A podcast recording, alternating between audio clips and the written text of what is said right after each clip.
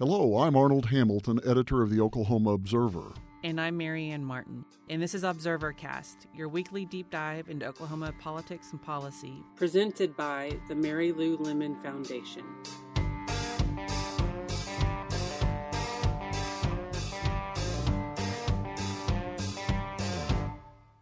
We thought 2020 was a bad year, right? But uh, it's just kind of been one year after the other. And 2023 in Oklahoma politics has been anything but boring.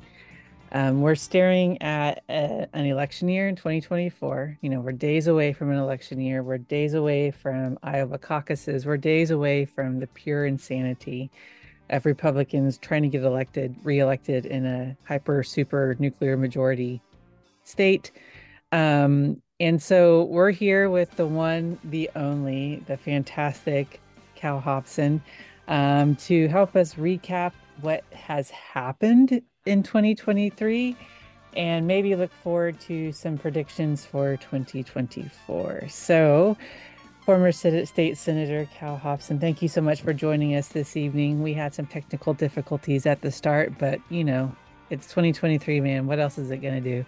So, nothing can be easy, can it? So, so welcome. How are you, sir? Uh, just great. I'm delighted to be here. We'll have a fun hour together. I certainly have some thoughts about the ups and downs and insanity, both in D.C. and I guess mostly more back here in Oklahoma. So, anytime you want to set us on our path, I'm ready to follow. Sure. And, and let me just and let me yeah. just add, if you have, you know, particularly after listening to this episode, you may just decide you can't get enough Cal Hobson. And we have lots of Cal Hobson on our Oklahoma Observer Substack yes. uh, online, which also gets then picked up, harvested, and put at okobserver.org on the net. So if you want to know what Cal's thinking, well, that's your place that's to a go. Good place for it. Yep. Yeah, for 365 a year. So let's start. Let's let you know what. Let's start. Let's start at Congress, right? Like some of the Ugh. methods at Congress, if we want to go there for a bit. I mean, we have kind of this wackadoodle congregation now, for lack of a better way to describe it. yeah, when Frank Lucas looks like a statesman, that tells you that tells you all you need to know about I, Oklahoma's congressional delegation. I oh, mean, Helen Cole. Helen Cole is spinning. I'm just telling you. Oh my God. Well, and think this through. Uh, that's such a good point. And then the the one guy that probably is an adult in that leadership world up there uh, in in the uh, Oklahoma delegation, uh, Tom Cole. Think think this through. He's got 22 years experience up there. He chairs a subcommittee of appropriations which makes him a so-called cardinal, one of the 14 cardinals. Uh, he is chairman of the Rules Committee, which is the most powerful committee up there, unlike the Rules Committees back here. He put all that together, he hasn't made anybody particularly in mad mad up there. He seems to be widely respected and gets along even with some Democrats. Put all that together, they then go through um, any anybody that's still breathing in the Republican caucus and come up with a, a right winger that finally gets all the votes, who's been uh, exposed now as one of the schemers in Congress uh, uh, with the uh, uh, nonsense that Trump's put out here for going on four years about the election being stolen. So the place is completely insane. Uh, the former speaker uh, uh, last a few months because he gave away all the jewelry to the to the kingdom, to the nuttiest of nuts in his own caucus. What did he think would happen? Of course, they were going to throw him out because they're purists, and uh, if you're going to govern, you have to do it, you know, kind of from the middle or uh, in a compromising situation because there's nothing pure about politics on the left or on the right that's too long of a comment, but that's what I think about on, on it, it, it's really it is very funny because you know it took Kevin McCarthy 15 votes initially at the beginning of the year to actually, you know, win the vote to be Speaker of the House. Um, you know, but there was always that poison pill in to get to get it passed, right? I mean, he totally kowtowed to the Matt Gaetz faction you know and so i mean he he he hung his own noose when he did this right? Um, the worst part was is the democrats probably would have let it pass if he hadn't gone and talked shit all weekend after they passed that budget bill right? So he spends his a weekend yapping his jaws about how it's the democrats fault that they passed this bill. They're like oh is it now yeah. so when Matt Gaetz said what Matt Gaetz was going to do and he did it, the Democrats are like, you know what, we're voting for that. I mean, he deserved every single bit of what he got. I I don't disagree with that. He he he did, and now he's quickly moved on into some role that he he's going to play. Well, we know what that role is going to be. He's going to sell his access as a lobbyist or play like he's not a lobbyist, but you know, still take right, right. And he's going to be a talking head on Fox News. He's going to uh, draw a nice little paycheck from that. Because for those who don't know, he actually resigned, and um, you know, Representative uh, Eric Swalwell actually called it like days before McCarthy stepped down. Swalwell was like, he has nowhere else to go. He's going to resign, and sure enough, he did. You know, I mean, to think of our Oklahoma delegation, so we have Frank Lucas we have Tom Cole, so that's kind of like the western half of the state.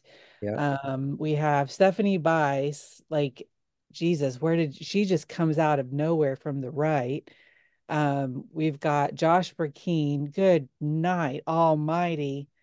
Um, Kevin Hern, and then we've got damn, we got I I mean it's like people just say Mullin's first name and it's like the the the the trick is up, right? Like everyone knows who like everyone not in Oklahoma was like Markwayne, two first names. Like what?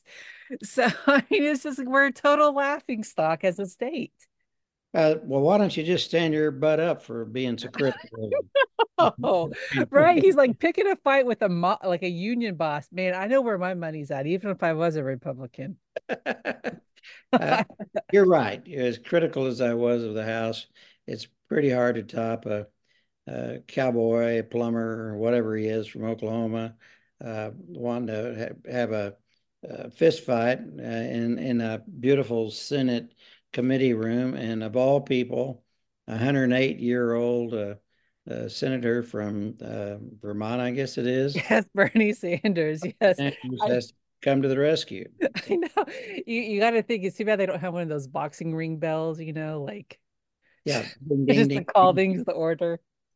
Well, I wish you could have heard the conversation in our living room this week with Face the Nation when Robert Costa had, or maybe it was CBS Sunday Morning had, uh, um, uh, oh no, it was Face the Nation had uh, James Lankford on, and, oh. the, and the publisher of the Observer, uh, the lovely Beverly Hamilton, uh, just nearly lost her mind that this guy is representing Oklahoma and you know, you think about the two that we have, and it's Dumb and Dumber. You know, it just is. It just. Yeah, what happened to the? You know, we had, we had Robert S. Kerr there for many years. The oh my gosh, Carl Albert, giants I mean... in Washington. You know, Carl Albert. I'm, golly. Uh, Tom right. Steed. Uh, oh. You know, you can go oh, down. Yeah. Tom Steed, yeah, he gets overlooked, but my, you talk about somebody who got things done. Holy right. cow! Yeah. You know, there I was um just about that, just kind of to reflect on the days of yore, you know. Um, there was a film crew here um, on OU's campus that I had to interact with because uh, they were um, needing access to parts of my workplace on campus. And um, so they were out of New York City. And um, it turned, it just so turns out it was the documentary on the Girl Scout murders mm. that with uh, Chris and Chenoweth, right? Didn't know this when they came, but anyways, so they spent a lot of time, eh, you know, in Oklahoma and just around, and they're like, "You guys have a lot of stuff," and I mean, and I, I, I.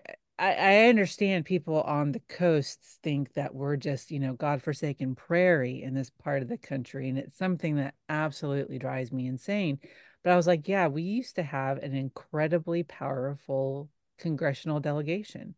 You know, we we had, you know, the Speaker of the House. I mean, we had very well-placed people who got stuff done for the state of Oklahoma. Um, kept growing up in Midwest City, Del City, you see it, you know, you say Steed, that was an elementary school, right? Like that we once had that. Yeah. Um, and the state benefited from it in so many ways. And now we have this like clown car of Congress people. well, and don't don't forget the the two B's. Uh, we, we had Henry Bellmon, who was yes. incredibly respected. I think he chaired the budget mm-hmm. committee. You had uh, David Boren for yep. his uh, 12 years or so, uh, chaired and changed the entire philosophy and structure of the intelligence uh, community world in, in America. You had Dave McCurdy, who also chaired Intel over in the House. I mean, the, the list can be endless. Let's uh, not forget Mike Synar. Of course, that that's right, Mike Synar. And Mike Synar, more than any other human, probably ought to get credit for uh, rounding up the tobacco industry, putting them in their place, um, making them step up and tell the truth. And finally, as you all know, a $202 billion tobacco settlement that mm-hmm. benefited every state in the union and our state. I will just yeah, take tremendously, tremendous impact. Yes. And we wisely put our money, our, our share of the tobacco settlement, again, thanks to Drew Edmondson, Jari Askins, and a handful of others, uh, into a trust fund it's still mm-hmm. there today. It's producing more than $100 million a year that goes for uh, uh, remediation, for other programs, cessation. So uh, those probably those... the most most effective public health organization we have in the state of Oklahoma is that is TSET. You know, I mean, yeah, Tobacco Settlement Endowment Trust. That's right. Yeah. It is, and uh, you know. it is that what you, that you just described. And what did the Republicans do when they got in charge for ten or eleven years under Mary Fallin and then mm-hmm. uh, the current governor? I can hardly say his name. We mm-hmm. turned down billions of dollars of Medicaid money for the mm-hmm. health needs of our folks. Uh, it's just a 180. I'll never understand it. Um, they want to govern, they can't govern, and they not only can't govern, they uh, do great harm uh, to the citizens of this state who apparently just enjoy uh, voting for people who do the very worst they can to serve the people who vote for them. So that just sorry, Arnold. I just like okay. So we have our culture culture war congressional clown car. You like what I did there? Like all the, the alliteration I got there. Yeah. But um, so you have that, but uh, well, Arnold, you should probably go first because I'm just thinking of all the people who've been knocked off the rolls of Medicaid this year, um, and with without a peep from the governor's office, right? So, Arnold, what were you going to? Well, no, I just I wanted to take one more minute on Tom Cole and Cal. Yeah. Get, your, get your thoughts. I, I, I is this just the way Tom Cole has always been, or has he reached a stage where he's just all about keeping power and keeping status and and uh, uh, until Tubby retires. And, there's and it, it really doesn't matter you know. I you know I've known him forever. It seems. Uh, this is a little known fact, but in 1980, uh, my younger brother ran against Representative Helen Cole for the House of Representatives and came within 5347 in the year that Reagan was elected uh, president. So uh, proud of my brother. It was a, a close, tough race. Uh, Tom is uh, intellectually uh, probably in the top five or 10% of the Congress. He is an earned PhD. He knows history. He can quote it to you. He knows politics. He's had every important uh, appointed job or elected job uh, within the Republican world up there and and down here. He has his own uh, polling firm that's been very effective. I could go. He was chief of staff for uh, Frank Keating. He's uh, Secretary of State. On and on and on. And yes, I am with you. I am so frustrated with a guy whose seat is safe, absolutely safe for him, who could also absolutely provide some real powerful bipartisan leadership if he just would, but he will not for the reason that you stated.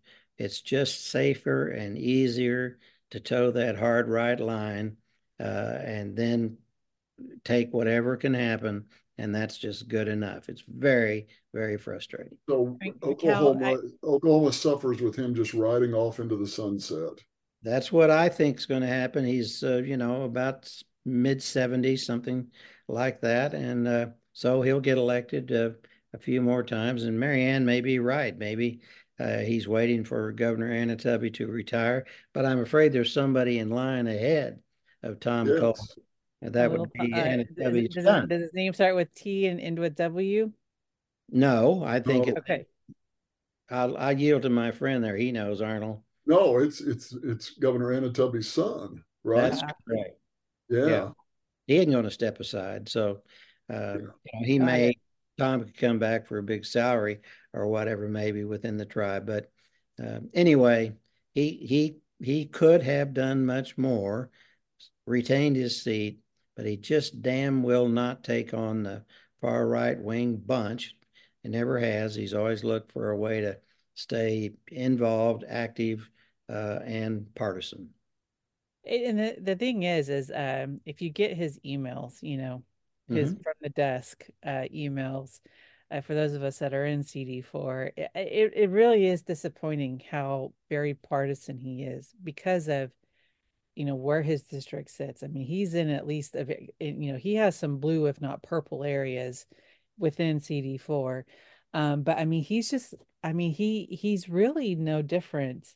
Um, well, he's not as bad, but I guess he's just he doesn't have to jockey for position in the power, you know, for p- position in the party the same way that Stephanie Bice has to. You know, she's up against um what's what's that lunatic from New York City. Uh but anyways, it's just uh it, it's just surprising how how gosh his vitriol against President Biden um not it doesn't not acknowledging the the impact that you know the ARPA funds and you know a lot of Biden's policies have actually had on our state um he he's he's towing the same line as the rest of them you know saying that Biden's some villain and like we we have needed that money in Oklahoma um, we've had positive impact from it and you know he's he's no different than the rest of the members in the par- the party from from Oklahoma well, it, it really is surprising because he could, he could make too. a difference. You should read Stephanie's columns too, because she has just oh. she she's I, I I'm sorry. This this I may be just as wrong as I can be about this, but I am absolutely convinced that Tom Cole has sat her down and said, "This is what you need to do," and she toes that playbook, and it's just she is a totally different person than she was when she was in the state legislature. Yes, 100% because she's got that nice little Pottawatomie County, you know, cut out into her district now. Um oh, good lord. I mean I, I had her in my uh, in one of my uh, classes that that Arnold's been kind enough to attend and speak in several times.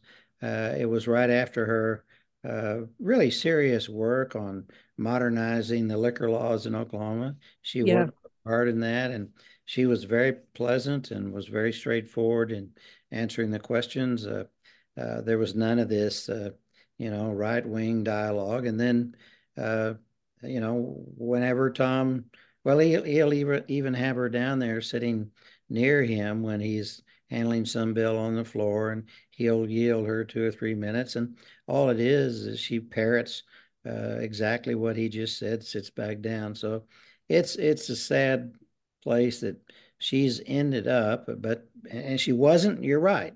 She wasn't like that in the in the Oklahoma Senate and had the ability to to grow past it. But uh, Tom, you know, used to come back to Oklahoma and do a few town hall meetings. Uh, and I used to go to them. And uh, he, he I, this is hard to say, but it's true. Tom would just lie to you.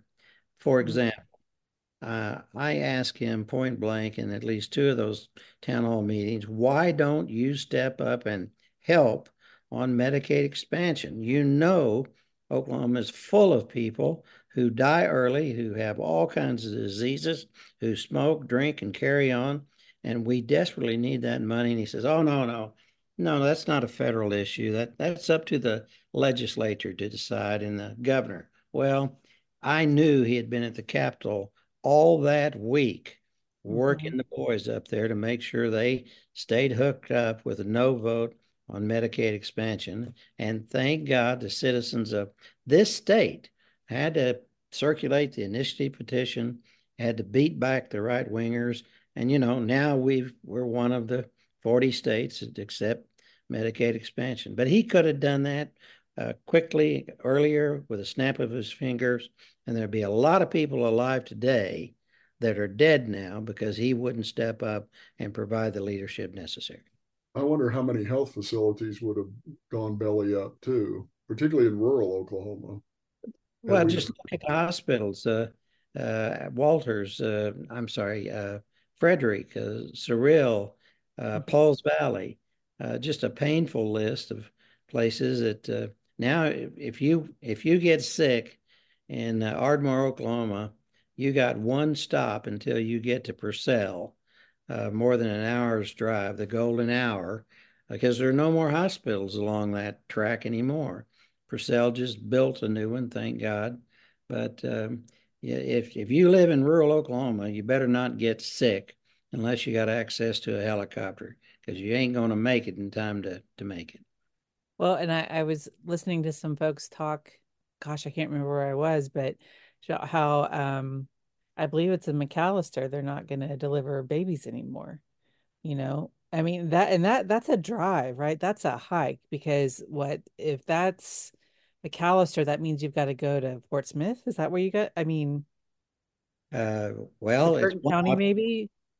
It's Ada. Ada, geez and they would go you know they would go to uh, here's another great example they would go to the new massively uh, uh, modern uh, chickasaw uh, yeah thanks to the chickasaws and um, that's a great transition to the to the dummy that runs this state right now or, or he thinks he does kevin stitt has worked overtime to fight with the best news we have in oklahoma which is our tribes and i don't get it. No, I mean, because kind of like on that same vein, you know, we have the Cherokee Nation opening a teaching hospital,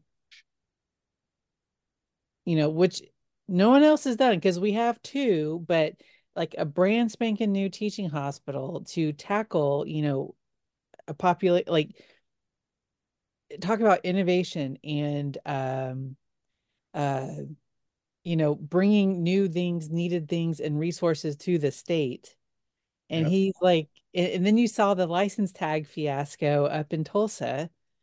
That's right. Right? Like uh, so just to recap for folks who may not know, you know, suddenly folks with a, a um, tribal license tags were getting pulled over and it was the OHP, right? That was saying, well, you're not registered with the state if you have a tribal tag. So it was trumped up.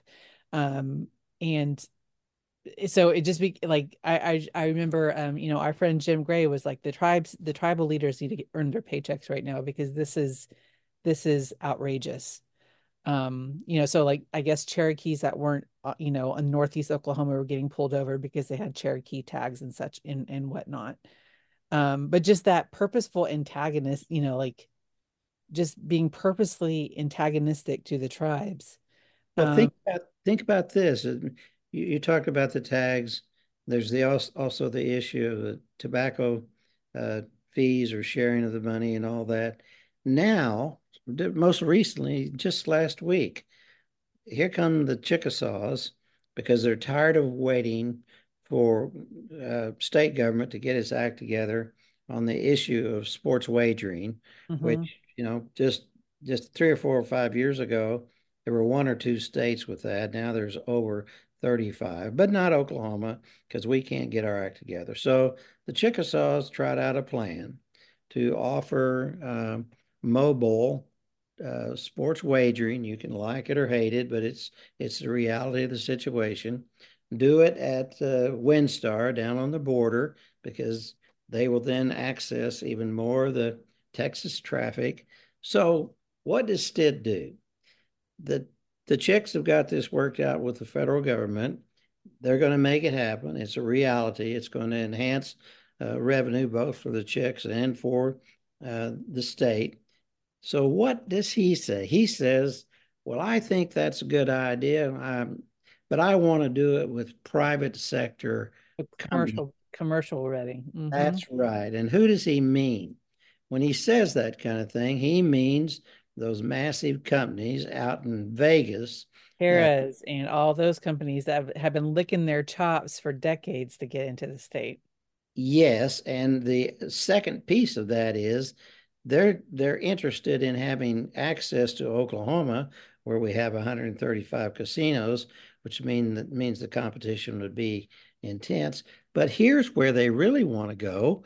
They want access to all those people down in Texas because Texas does not have uh, wagering down there, does not have any uh, tribal casinos except one down on the Mexican border. So it's really that pool of people in DFW that mm. I think big dogs in Vegas are really after.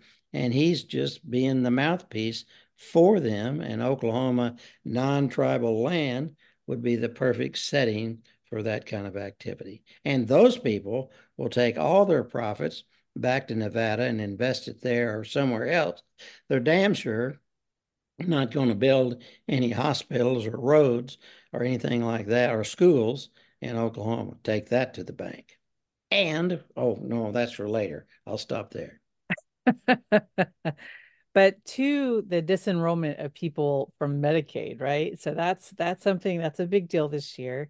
Uh, you know, this was like uh, the the sunsetting of uh, the the the extension and the expansion of Medicaid um, eligibility uh, related to COVID, um, and not a peep, not a peep, not you know just uh we've been at the hospital plenty this year as always and you know there's signs everywhere reminding people you know up, update your update your stuff but like not a peep. So you know tens of thousands of people losing access uh, to healthcare um, on Stitt's watch um, and i don't know about you guys but i have noticed a lot of job positions uh, opening in the state of oklahoma for the soon to be medic uh, managed care uh, organizations uh, so a little, you know, bumper crop of positions for managed care to um, essentially outsource the Oklahoma Healthcare Authority um, to Aetna and whatnot.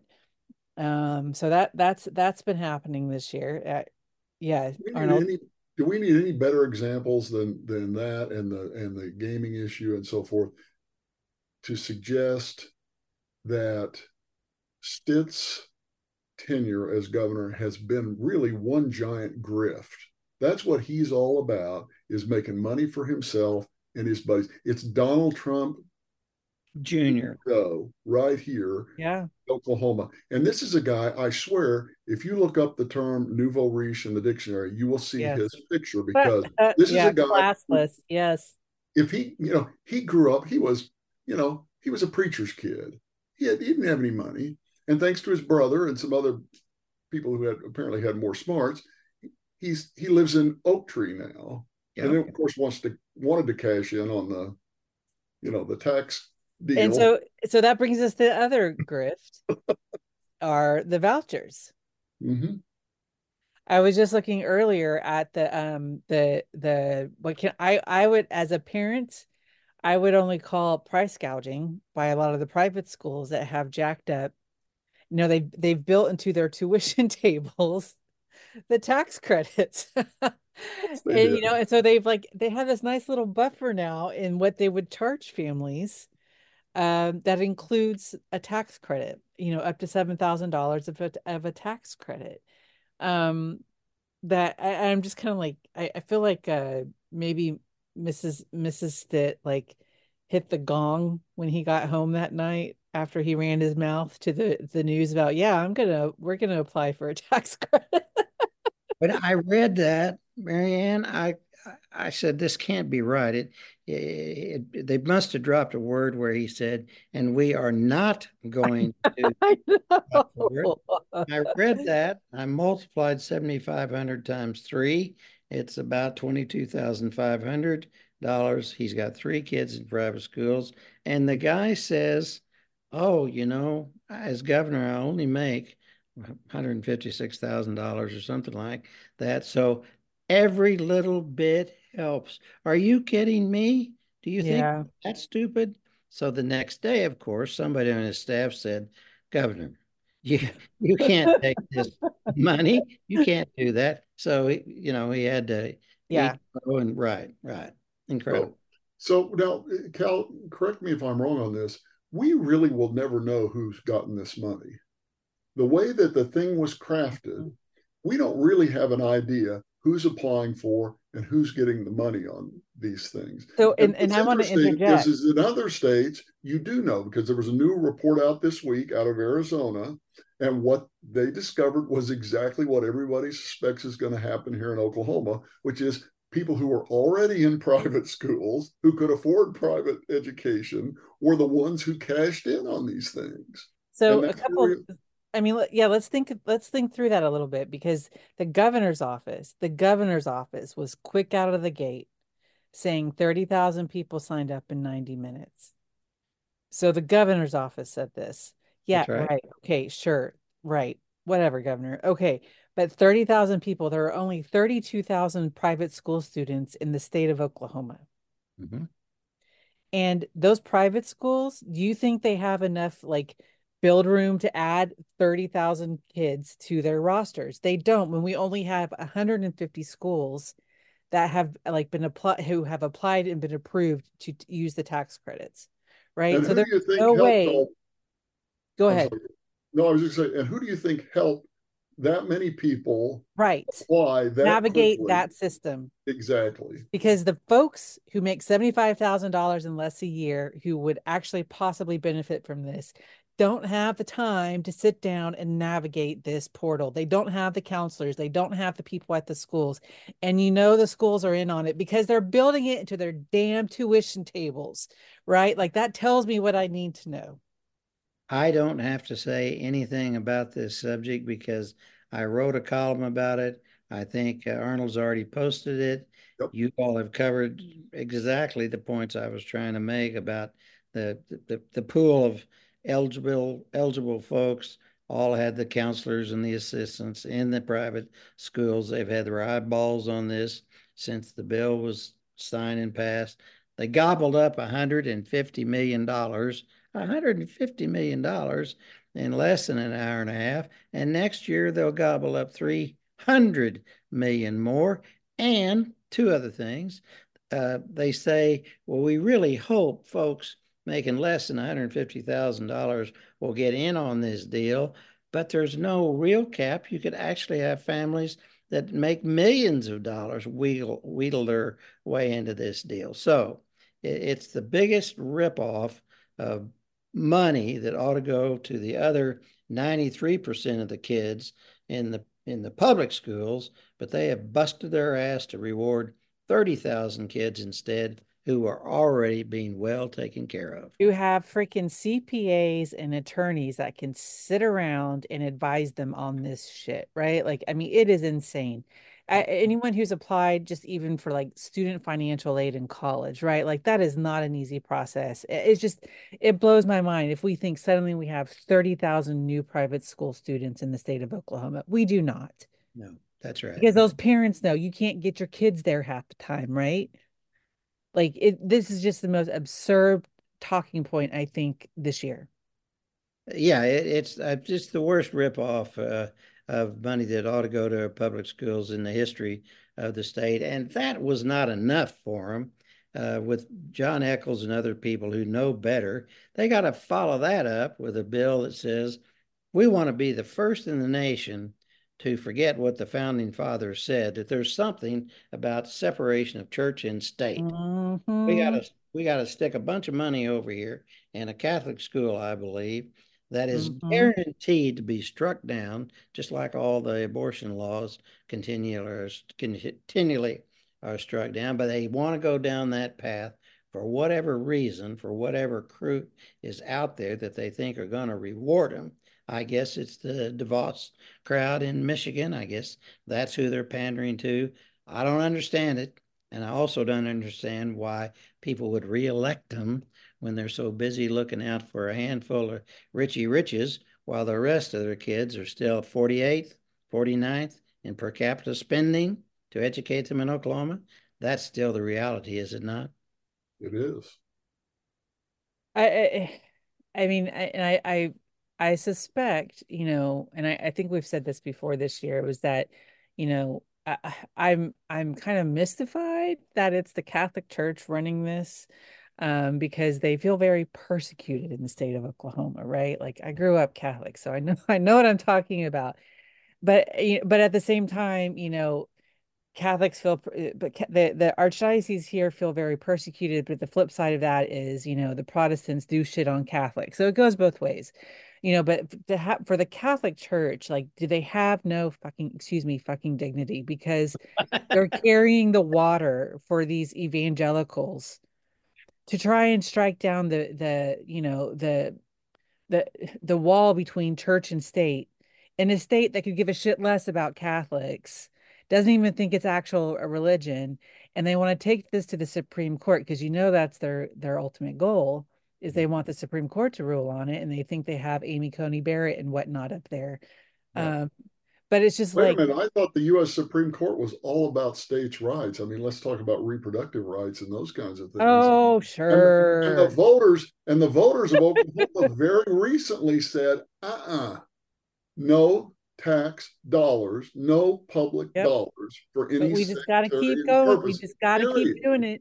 we got to keep I know, gotta I know, trying okay, the people right. don't know the people don't know well they they elected you in so yeah they don't know right Let me let me add a little uh, scenario that I think is interesting. This guy Stitt, uh, on the one hand, picks fights with all the wrong people. I'll give you two groups. First, the tribes. We talked about that extensively. Secondly, who else does he decide to pick fights with? Well, the legislature. So let's just have a war with them all year long. But then, if you ask the question, where was he not willing to pick a fight or at least stand up for the folks? Here's where his former attorney general, John O'Connor, who was his personal lawyer uh, decades ago when he was run out of Indiana and uh, Georgia, O'Connor didn't do his duty over in front of our Oklahoma Supreme Court related to Superstorm Uri. Mm.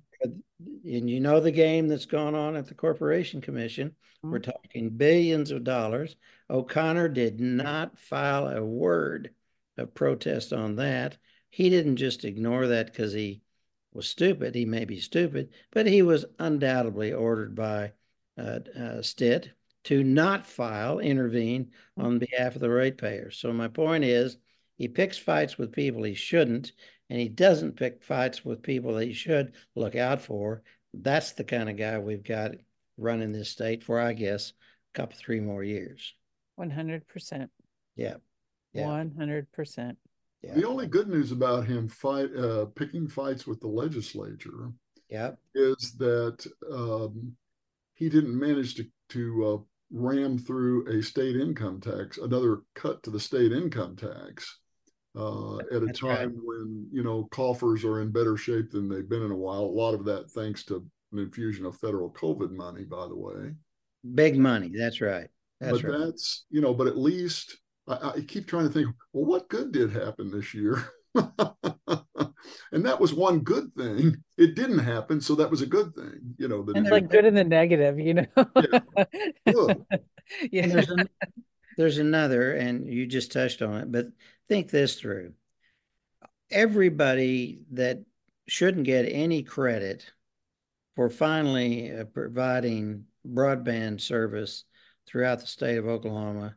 We'll be at the in, in front of the camera cutting the ribbons when that billion four hundred million dollar a billion four hundred million dollars is allocated mostly in rural Oklahoma to provide those poor suffering people the ability to be in the 21st century. Thanks to whom? Uh, thanks to Joe Biden mm-hmm. and every Democrat in DC, and not a single Republican up there nor back here. But you watch who will take credit for it. Oh yeah, yeah.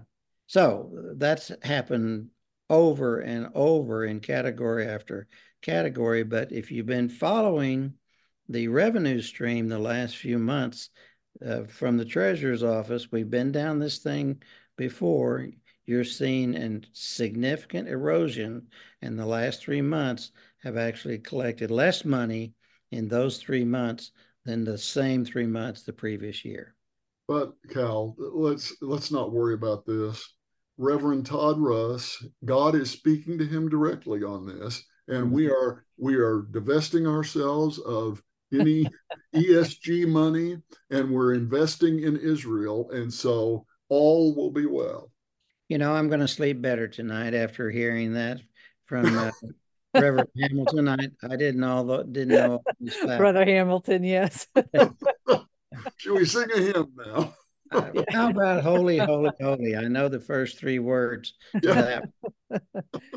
and peace like the river. Yeah, no. Shall we gather at the river? Yeah. Uh, one other thing in my little notes here, if I can find it. Uh, how can we talk about 2023 without a little? You said good news. I'll give you some bipartisan good news, okay? I am very impressed with the courage of a fellow named Gentner Drummond, who I believe yes. is yep. a Republican who acts like a Democrat. He's taken back all these scandals from the Oklahoma uh, District Attorney's Office, uh, who would have screwed it up, the previous one. And he's going to call to account, you know, name them Epic, Swadley, School Land Commission, there are others. Uh, all those uh, uh, dominoes are yet to fall. So I want to give him a pat on the back. Secondly, the auditor inspector, Cindy Byrd, is a tiger on also uh, doing her job and doing it right. We've got a wonderful Democrat down in Oklahoma County and the district attorney's shop. She beat a moron that would have uh, been horrible uh, if he had been elected the district attorney. Uh, I could go on, but there are slivers of good news. And also, you've had these people uh, on here and also at your event over at the Full Circle Bookstore. I'm impressed, very impressed with uh, uh, the leadership of the minority party here. And one other piece of good news the current regime, the leadership of the, the majority leadership of the House and the Senate, from the top down through and including the appropriations chairman and the floor leaders, all and speaker and pro tem. There's going to be all new faces. My view is it couldn't be much worse. Well, I don't know. We'll see about that. Be more hopeful than I am. I'm not in, entirely convinced of that. I mean, so I, I would mean, like we have, to. We, we do like have some special right. elections coming up, right? So I was just trying to provoke you all into arguing with me uh, about the worse, and uh, Arnold called my hand on it. Yes. Maybe, maybe we in can. the nicest way, of course. Yes, it I, was. With uh, all due respect. for example, Senator Treat is trying to go out on a high note. Hasn't he been out there peddling this idea of transparency and in the budgeting process and all that. You're supposed to be doing that this year. Yep. Yeah, yep. Is that for real or is that just smoke and mirrors? Yeah, he said like by what by beginning of March they were going to have their budget out. Yeah, we'll yeah. see. Yeah, that's right. Exactly. There's no way. Yeah. Yeah, and I and I will tell you, you know, Charles McCall, I I would not put anything past him this last year because he is positioning himself to run for governor. he's somehow he's del- he's deluded him so he's just he's convinced himself that he has a shot at it and he just doesn't now you're coming back to my point that uh, maybe we could do better with those guys uh, uh, all departing. They've been in those key slots for uh, what eight years, uh, each of them, the speaker, the pro tem, appropriation chairs. So we'll see. There there may be a flavor of new blood there. It can happen. Um, okay, Who, who's going to replace them though? You know, I mean, I realize it's really random, right? Like you don't actually have to have a finance background to be an A and B chair um you know you could be a newspaper editor for instance of a small town you know newspaper but like and it's worked know, pretty well on the senate side yes i mean and he he shoots straight right like yeah. he i mean oh, he's yeah. no you know he doesn't mess around but he's also not a numbers guy you're um, talking um, about thompson right the chair yes, roger, yes, thompson, thompson yes. yes. and then um you know chairman Wallace on the in the house and um you know well, the, you never know and you never know who's going to rise up in these things because i i that's exactly you know, right three years ago i would have never dreamt that mark mcbride would become something of a hero and you know oh. he, he, looks like yosemite sam and uh um, mm-hmm. he really has of course his term limited so you know all of a sudden you get a lot of courage and mm you know, a lot of a lot of backbone when, you, before, when you're staring at the exit. before you leave that hanging out there, Yosemite Sam, I never dreamed I could get McBride to come speak in my class, but he did because in a previous class, uh, when I was uh, uh, talking about him, I put up a picture of Wilford Brimley and a picture of and this guy, and I said, "Can you tell which one is which?" But to, uh, to McBride's credit, he came to class and did a did a great job. Now, now uh, I want to say we've been talking for how long now, Marianne? Have you been clocking this? Maybe forty five or fifty minutes. Uh huh. And Ryan Walters has not been mentioned once. I've thought about him. Does that count? thought about him. Well, you you've already said the F word, so I know. I just keep oh, going oh, on. That was that was mild. You can't go worse than that. Oh, I can do worse. That's for sure. Let me see if I can provoke you. Then, do you know what he did today? The yeah, this uh H and H, right? Okay, all right. I, never mind. Yeah, no surprises. Yeah. I mean this. So, okay, guys, here it goes. So, years ago, there was this post on Twitter. May it rest in peace you know may twitter rest in peace but um and it was in relation to Stitt and i i don't know what he did because everything he does is dumb but i always think about this and i think this should apply to who i call wrecking ball ryan walters so some guy Stitt did something and someone posted everything needs to go this dumb motherfucker right here whenever you talk about Kevin Stitt. And I'm like, Ryan, like, I'm sorry, what were you doing at H and H today? Shooting a video. And how exactly did that have anything to do with our our our our, our public schools in the state of Oklahoma? Uh, how did you find yourself out there by Whitewater at H and H? During uh, the workday, of course. During the workday. Yeah. Well, I don't have an answer for that except uh, he just uh, is interested in uh, provocation, uh, is interested in his own aggrandation, his own ego. it's all the oh, rest. I think isn't what he posted. He was like Santa, guns, and Christmas. Yeah. The liberals are after all of them, or something. And I was like, That's right. Well, That's right.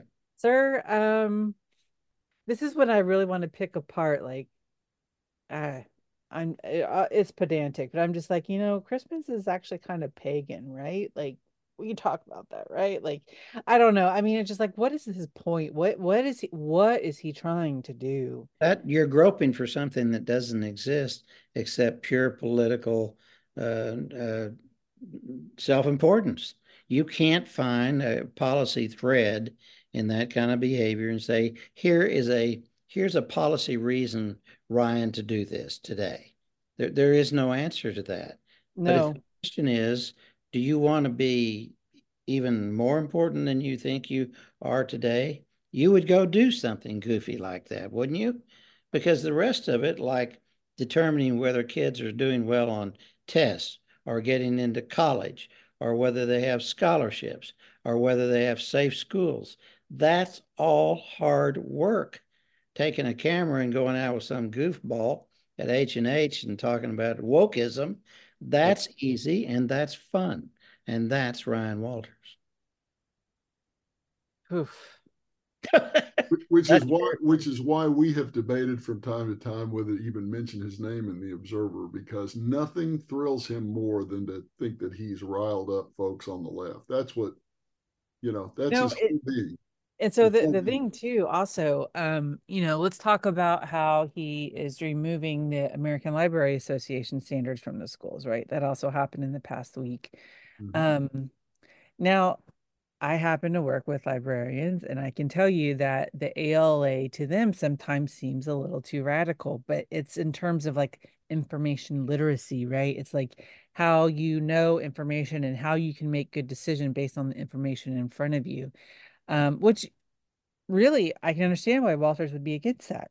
He doesn't want people to be able to discern bullshit from not, right? Like it doesn't serve his purpose for people to be educated and informed and critical consumers of the world around them because then fools like him will continue to be elected. So again, back to what I was just saying, this dumb fucker right here, um, you know, he he doesn't want people to be able to think. And so that's very much a discernible platform on his on behalf. Um, but to attack schools and educators um, you know, as constantly being woke, and I'm just like, Cal, you teach, you know, you just want people to read the syllabus Mm-hmm. You, you, just want them to know when to turn stuff in. Well, you there's a broader indoctrinate them.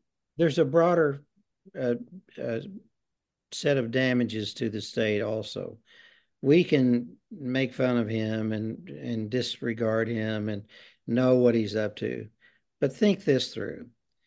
Time after time, our legislature and this governor will put a pot of money on the table, real money, tax mm-hmm. money, millions, hundreds of millions of dollars of our people's money, and they they get to the almost to the edge. We're in some final race, supposedly with Kansas or Texas or somewhere, and you know we never win. We never win, and we never listen.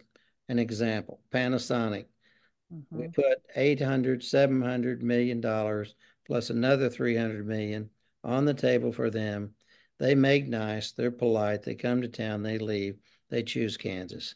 They can read press releases, they can watch TV, they can listen to the radio. So when these goofballs do what they do, they don't just hurt political people like us that pay attention, they're devastatingly damaging to the rest of Oklahoma. And that's something that not enough people think through. I mean, the things that we're landing in the national news for just the past 10 days alone. Exactly. I mean, it's shameful. It is shameful. Yeah. Um, but I, I, I mean, oh, I, I'm just thinking like if these fools have higher aspirations, you know, if Stitt has, you know, higher aspirations or whatever, I'm just like, oh my God, like Oh, like because New York City knew about Donald Trump and the rest of the country didn't pay attention. Like, you know, are they going to listen to Little Oklahoma? We were like, do not vote for Stitt. like, but but New York City didn't vote for Trump. Uh, right. So you know they they showed some wisdom in not doing that. Now, since you raised where is where is Stitt going to go with his ego? Think this through. I don't believe Donald Trump, who did some fundraisers for him during the campaign, uh, going to invite him back to Mar-a-Lago. DeSantis is running about distant third now in Iowa, which was his best evangelical chance. He's dead in a doornail in New Hampshire. That's where Stitt went, right? Mm-hmm. Uh, so I don't think, fortunately, Stitt has any place to go except Petal Mortgages again. Good riddance. Uh, as far as Ryan Walters wanting to step up, I think he'll come to his senses if he has any and recognize he doesn't have the deep pockets that a fellow named Gentner Drummond has, and Gentner Drummond is going to run for governor, and Ryan Walters cannot beat him. So, with any luck, by 2026 we'll be rid of Stitt and Walters, and that's that for me at Christmas time is all the two Christmas presents I would like. I think I'd be okay with the Drummond as Gentner at this point in time. I I, I reserve the right to change my mind if he sure. starts crazy shit next year. But so far, like you said, Cal, he really has um I'd say even killed. I haven't liked 100% of what he's done, but he has made some really tough calls on some really big issues. Right. Um, that that you know I have mad respect for how he's operating in office. And, and may I point out, I think most of the stuff that we would find appalling is stuff that really is sort of out on the edges. It's on the fringe. It's red meat for, oh, yeah. for the yeah. Republican base. But in terms of a big deal to our lives, no. The stuff that he's really stepped up on is stuff that's of real importance Right. I mean, just just think, just compare and contrast um, Drummond's statement, and correct me if I'm wrong on this. Uh, Drummond's position on enforcing the abortion laws, specifically prosecuting providers, versus Ken Paxton's in Texas, where there's a mo- a very real mother, a re- very real human being in crisis whose life is at risk, and Paxton says, you know, no matter I'm I'm going to prosecute whoever gives her an abortion. Mm-hmm. You know, and Drummond had already announced, you know, we will not prosecute this. Right. I mean, that is meaningful and, and that has teeth. Um, and I would hope for Democrats down the road, they remember that shit. You know, if they're like parsing, you know, they're being all purist and stuff. When I mean, he made, and, and there's not a lot of Democrats honestly, we know this. There's not a lot of Democrats who would be as bold as that. Well, yes, and let me add to that very good point real quick. Uh, and this is why, even if we end up with a Republican and his name is Gentner Drummond, uh, that's not all bad because of what you just said. Second, uh, Stitt right now has only three appointments on the Supreme Court, the Oklahoma Supreme Court, only three. I know he's desperate to get two more. And the reason that is so dangerous is the ruling that came down about two hours ago from the Texas Supreme Court. Mm, yes. Sided with Paxton, that moron down in Texas. So yep. we can head off any more horrible appointments to the Supreme Court with a person like Drummond.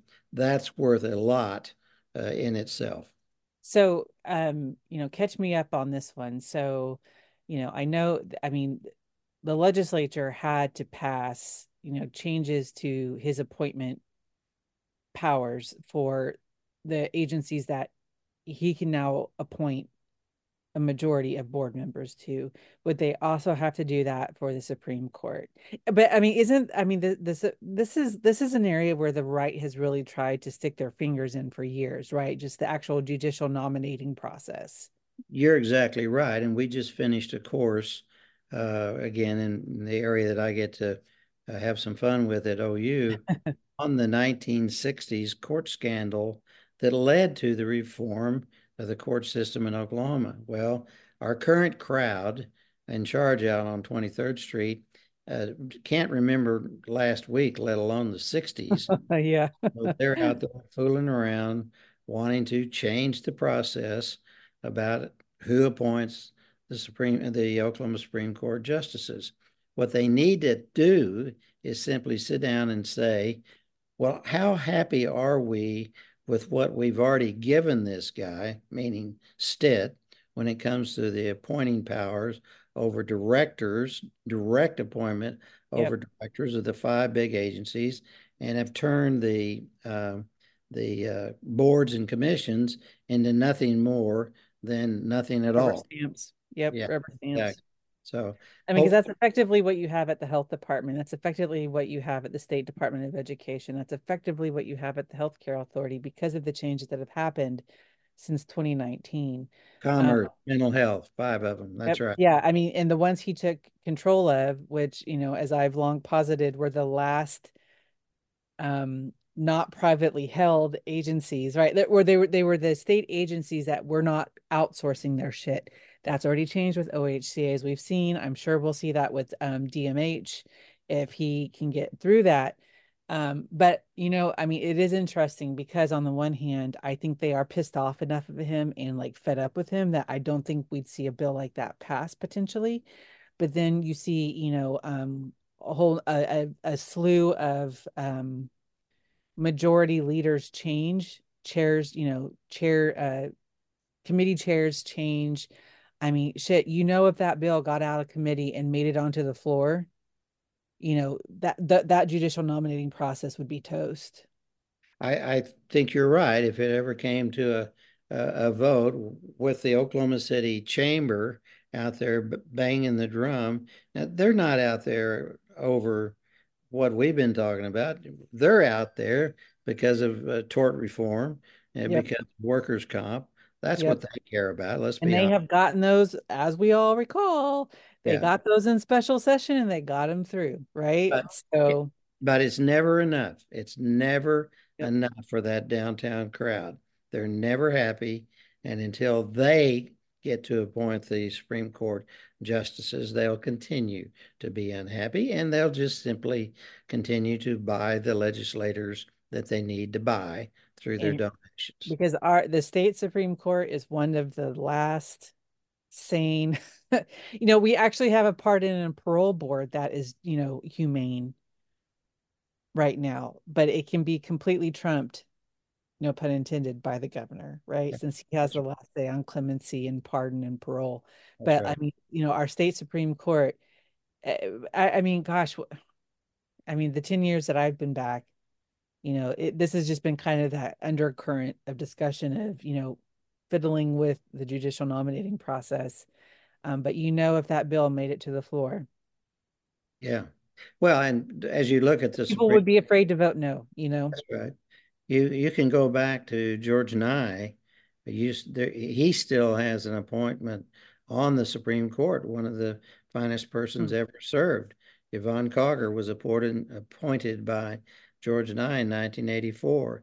Brad Henry has two, maybe three people he appointed, lawyers talented people yep. uh, still on the court. Uh, uh, one or two others. Uh, Walters may have one. I can't remember for sure. But give Stitt one or two more of uh, the kinds of people he's going to appoint. You're going to have John O'Connors of the world. Thank you. That's right. That's right.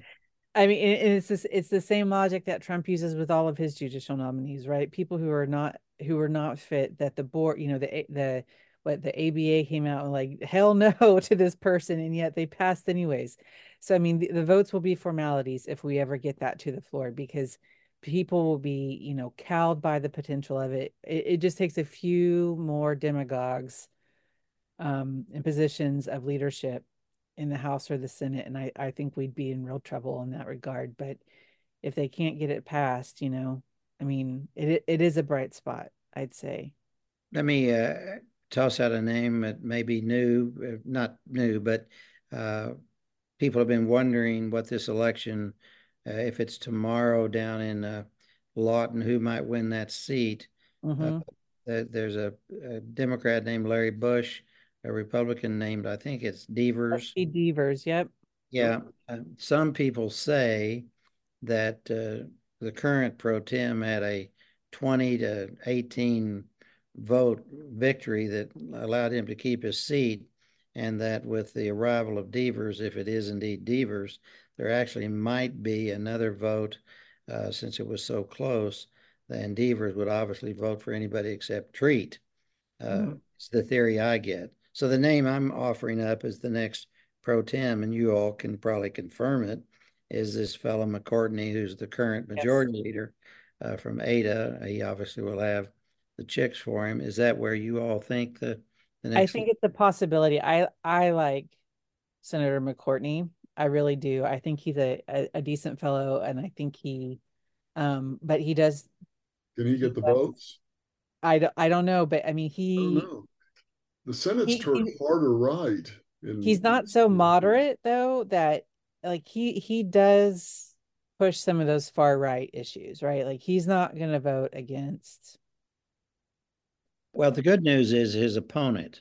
I am told that uh, one of the truly awful members of the Senate is the uh, the other guy currently with a some backing. and That would be uh, the Senator Bullard from uh, oh. Your response Oh. everything I needed to hear. So Oh, that's bad news. You know, that he's a good news, bad news situation. The good news is that he's no longer in the classroom shaping the minds of Oklahoma's youth. The bad news is he's now in the legislature making laws. I mean, my God. Yeah. Well, but and it looks like uh, everything that I hear, Kyle Hilbert looks like he's the heir apparent to McCall. But he, uh, he's not even is he even 30 yet like that's the thing i'm just like is is he even 30 You're talking about his age or his IQ? I'm not sure. I, which, I- I mean he he somehow I know that was a cheap shot. Sorry, Cal. I couldn't. you said it not me but yeah i mean that's the one time i'll ever say that right like no i'm just like he i don't know that he's even 30 and i and i don't know like he just kind of you know he was vice you know vice chair for a and b like yeah, right. I understand. How Uh, did this happen Does he have the chops? oh I, i, mean, think that's that's a tough position. he's he's run like some like he the red bud funding thing student or Yeah. he he ran that bill i mean so to pass a bill like that you know that's a pretty that's a pretty big piece of legislation to pass well, But monetarily, the skids were greased. exactly. yeah yeah but i mean, mean, for it was- to be was his name the not chairman wallace not you know the house uh, like education chair i mean that signals to me a lot i i'd say in the house uh i think marcus mcentire is going to keep i i think he's well respected Let me I- stop you there. yeah He ain't running. no for house for for speaker again. He's out. No, he's not running again. Period. oh my gosh i didn't know this Breaking news. Breaking news. You need to call Cal occasionally. Breaking news. i'll do that He when isn't running. happen Uh, I found out about uh, three or four months ago when he worked his ass off, uh, fighting off the the bill that was going to require every uh, physical therapist, every uh, psychologist uh, to report oh every one of their clients and their papers related to them. I think after he went down that road and fought that battle, he pretty much said, "Enough of this." See, McCourt, Mc, McCortney and McEntire are kind of peas in a pod, you know? Yeah. So, like, I don't know who McCortney's counterpart in the House will be at this point, but I mean, I, I- at the same time, like, I, I kind of feel better when legislators walk away because of the bullshit, like, like a David Perryman, right? Just because they're like, Yeah. enough, right? I mean, it, it just, it tells me that their moral compass is intact, you know? Sometimes, I mean, but that is sad because I feel like he was a really good voice. Yeah, he was. He was. That And- is really unfortunate. That's kind of where you end up uh, when they fight these battles and uh, lose more than they win. Uh, I mean, he because he pushed some big time issues like, you know, healthcare was his thing, Medicaid was right. that's how I met him, you know. Um, and what was impressive about him and McCortney is they were actually going to the subject area experts on Medicaid expansion, right? What That's do we need to know about this? that's right. Um, which, like, you have Stitt. What are the lobbyists telling me? Not the subject area experts, right? Because that's literally what happened with Medicaid for him. that's um, right. But you know, I mean, and I I certainly have uh, my opinions on managed care in the state, but I know he tried to do right by the providers, and you know, so But- so it's, I don't know. I, it's just that is a damn shame. But Well, you you nailed it exactly. The he he was on that tightrope of recognizing where the governor was, which was I'm for sale, uh, Aetna, Blue Cross, just whatever you want, versus where uh, McEntire was attempting to head off the worst possible scenario when it came to healthcare services. So his middle ground uh, Mhm. has more good than bad. Uh, but the the battle took a lot out of him, and uh, he's got a young family, and so Yeah. he probably says, he's got a business back home, and I Yeah. mean, yeah." So there you have it. But we'll, we'll see who gets those appropriation jobs. We probably know who the speaker and the pro tem are going to be, but that next level down, floor leader, appropriations chair, and vice chair. Echols terming out too. Sorry, I know he came in after Inman, just barely though. Uh, who terming out? Echols.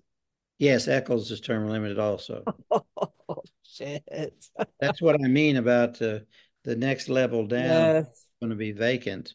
I mean, So- because and the thing is, is like the last I looked, his assistant floor leaders were kind of like. Uh, I just think of Bob Newhart and like Daryl and Daryl, you know. when when it's really important, he's out there and he takes over the floor, and you Mhm. know. But uh, there were remember this uh, on the goofy bill about uh, uh, the private money, the 150 million, the 300 million. There were 10 Republicans, 10 Republican House members that voted against that bill right into his face that day.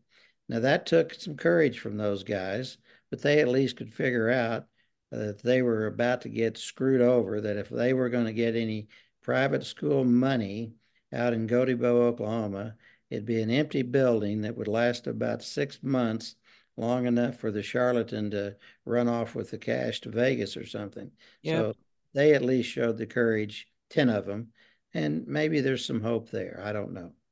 I'm thinking like, you know, because Chad Caldwell in the house is the guy who would always he he was that guy, right? Like I, when I remember when Treats, I can't remember which one of Treats bills they couldn't find an author in the house, and of course it was Chad fucking. Cal- Excuse me, that was like the author on the Treats bill in the house, so it could actually be heard, right?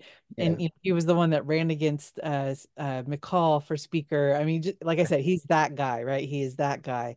Yeah. Um, and I wonder if he's still in his office across from the old press room in the Capitol. Like he was really just relegated to the back corner on the fourth floor. it was funny. Um, You must have forgotten where my office was because that's exactly where I was sent to. So you, but you know where you know exactly what I'm talking about. Then, like he was completely castigated because of some shit that he pulled. But um, I, I'm just trying to think of who else those pains in the asses are. You know, but I, I just, I'm just, I, wow, this is this is gonna be, this is gonna be interesting. all all new array of uh, uh, Yep. leaders, and so that's why I raised it on our list of things Yep. to talk about. Uh, one other thing uh, you might think about uh, the turnover within the uh, cabinet structure. I've never seen anything quite like it. The people that have had those jobs have come and gone within months. Uh, there may be some interesting outcomes for those who left under, uh, let's just say, not the best of circumstances, if indeed the FBI and the OSBI are in town and looking around at these deals that are still in play out there, like Epic, like Swadley's, uh, uh, like over at the School Land Commission. Mhm. There are others. So stay on top of that also, and you're digging around. More to be told there, perhaps. I mean that that's in the watch with popcorn category, right? Like That's right. That's right. But So what, what about, what do we predict is going to happen for next year? uh, well, uh, I wrote down a couple. should- I'm sorry, go ahead. a couple three things. The number one thing, not that our state is in play, but uh, nationally, you've got to remain interested in a situation where at least the polling data tonight that just came out in Michigan and in Georgia says those people down there actually want a return to uh, the greatest crook in the history of this country, Donald Trump, to be uh, president again. We've got to stay on top of that. Uh, Meanwhile, they're all busy uh, ironing their brown shirts. Uh, that's Oh, right. shit, yeah. That's right. Uh, I'm going to be watching the uh, this thing about uh, mobile sports wagering, uh, see how uh, transparent Stitt becomes in trying to promote his idea on that. We know the tribes are going to fight that hammer and tong, uh, and then the structure of the the new leaders in both the House and the Senate. Well, I've got three things on my list uh, also. and I decided that I was going to do crack, well, not crackpot stuff, but I'm, you know, I'm I'm going to actually make some predictions here. Okay. And I'm not saying it's going to happen this year, but I predict that Ryan Walters will not finish his term. Mm, hmm He'll be indicted, or he will resign in a plea deal. And I, I think he's going down in flames. I think it's only a matter of time. I don't think the DeVos crowd and those folks care one whit. They'll find somebody else that they can buy and put up there as their stooge. hmm And uh, and you know he he thinks he's arrived, you know, to that place that he always deserved to be. And it's a bigger they are, harder they fall. So I'm I'm absolutely convinced that he will not finish his term. I'm not predicting it's going to happen this year, but it could. Yeah. Um, So that's one. Two, I think Kevin Stitt will get the boot from the Cherokee Nation rolls before this year's out. And um, which he probably should have never been on in the first place if his family hadn't bought into it That's right. Mhm. uh, years ago. And and three, I think that Charles McCall will pander to every white right wing wet dream in an attempt to tr- to transform himself into a viable 2026 gubernatorial contender. Hmm. And that should scare the taxpayers of Oklahoma no end. Well, So one, those are like my three vote. predictions. And you know, we'll come back in a year and go, God, what what was he drinking or smoking that night? Holy cow. I think those are three pretty interesting ones, and it'll be easy for McCall to to introduce himself to the voters because they have no clue who the hell he is now. Because I don't think I've seen him on the House floor more than mm-hmm. about ten minutes and never presiding. So So, uh, so that's my prediction. We will know that's going to happen if suddenly he starts presiding on the floor and starts taking, you know, you know, pontificating from the and holding press conferences where he talks. Like that, I think will be our biggest indicator um, that he is indeed running. You know, Mhm. I've had I've had people suggest to me that they do not think he can possibly win because in part he looks and sounds like a small town undertaker. But That's not wrong. elected Jethro Bodine twice as governor. So who am But- I to say that Kevin? Stitt twice as governor. I That's mean, what I mean. I'm talking Jethro Bodine. okay, okay. there's another problem. Hillbilly. Boy, that aged me, didn't it? There- There's a another, sitcom. Another problem for uh, him to have a path to the governor's chair, that is that speakers and pro tems almost never do any good uh, after leaving those corner offices at the Capitol.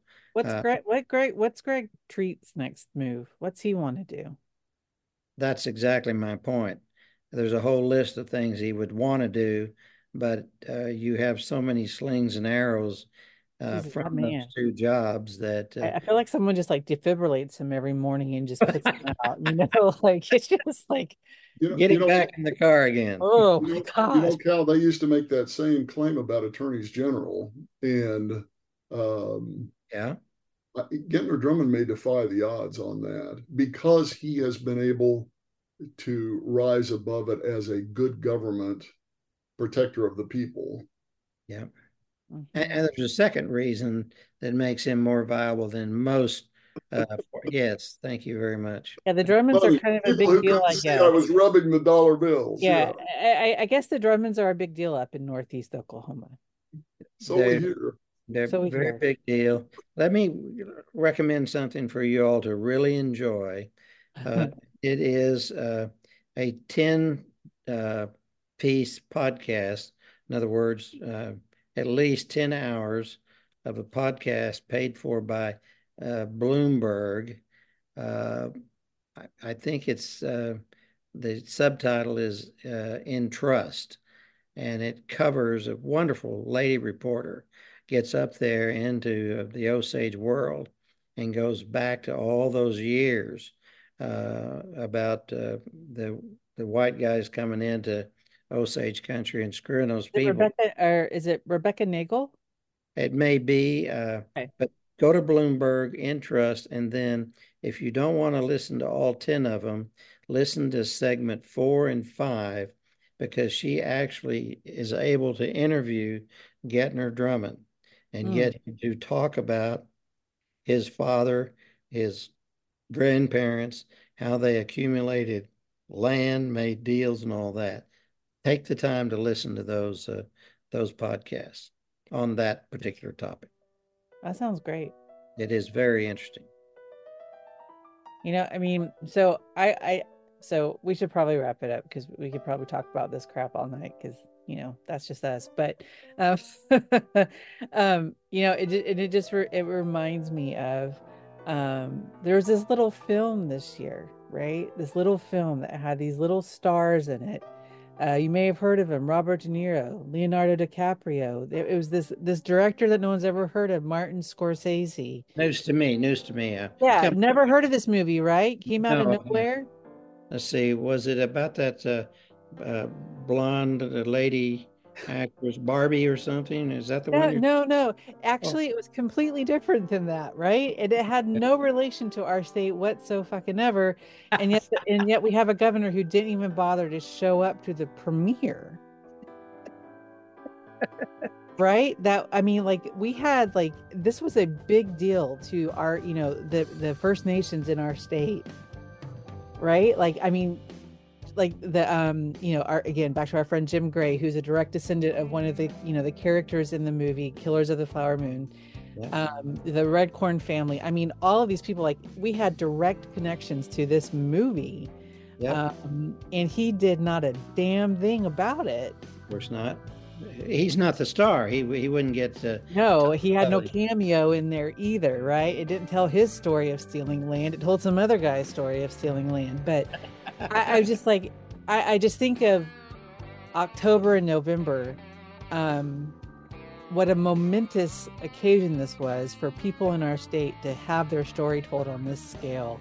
Yep. And all he could muster between those two months was one day in his contrived Oklahoma Family Month where he honored so called Native families. Yep. And I mean, the man is just horrendous.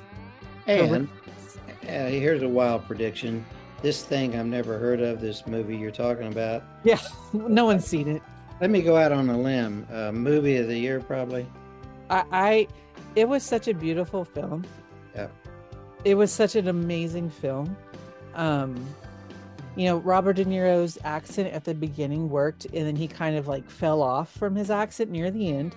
Um, but other than that, I feel like it was so incredibly powerful. And so, the, uh, for those who don't know, you know, the Golden Globe Award nominations just came out today, and it just kind of it, you know, Best Picture, Best Actor, Best Actress, Best Director. Um, yeah. yeah, I mean, Killers of the Flower Moon, and it's just like the the impact that a story like this would have for people of the state of Oklahoma. You know, to think that the Osages were the only nation where this stuff was happening it, it just, and he didn't have a damn thing to say about it. Uh, and I know we got to wrap up for two reasons. Uh, this segment of, of, us talking has gone on about an hour and 30 or 40 minutes. You boil, you boil it down, I think, to about an hour. And that'll be easy to do when they cut all of your F words and other I'm the editor, so I'll be the one that decides. okay. Well, that'll take some work. cow for my foul mouth. and then the other thing is, as you all tuck in tonight about 10:30, be sure and watch Stephen Colbert tonight because he's back after his surgery. Oh, and great! Secondly, his guest is none other than Liz Cheney, so it ought to be quite a night. Oh, mm. dang! Okay. All right. All right. Yeah. Well, so fun. I loved it. Thank you for having me. Oh, yes, it was a blast. It was fantastic. Pardon my foul mouth, everyone. Didn't bother me at all. We're, it's earthy. It's earthy. Yeah. I'm down to earth. I'm authentic. And I used to own a nightclub, so I've heard uh, talk dirty before.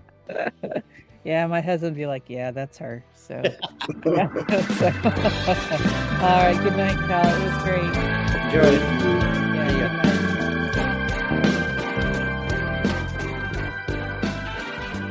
Thank you for listening to this episode of ObserverCast. If you like what you hear, please tell your friends about us and share our episodes far and wide on social media.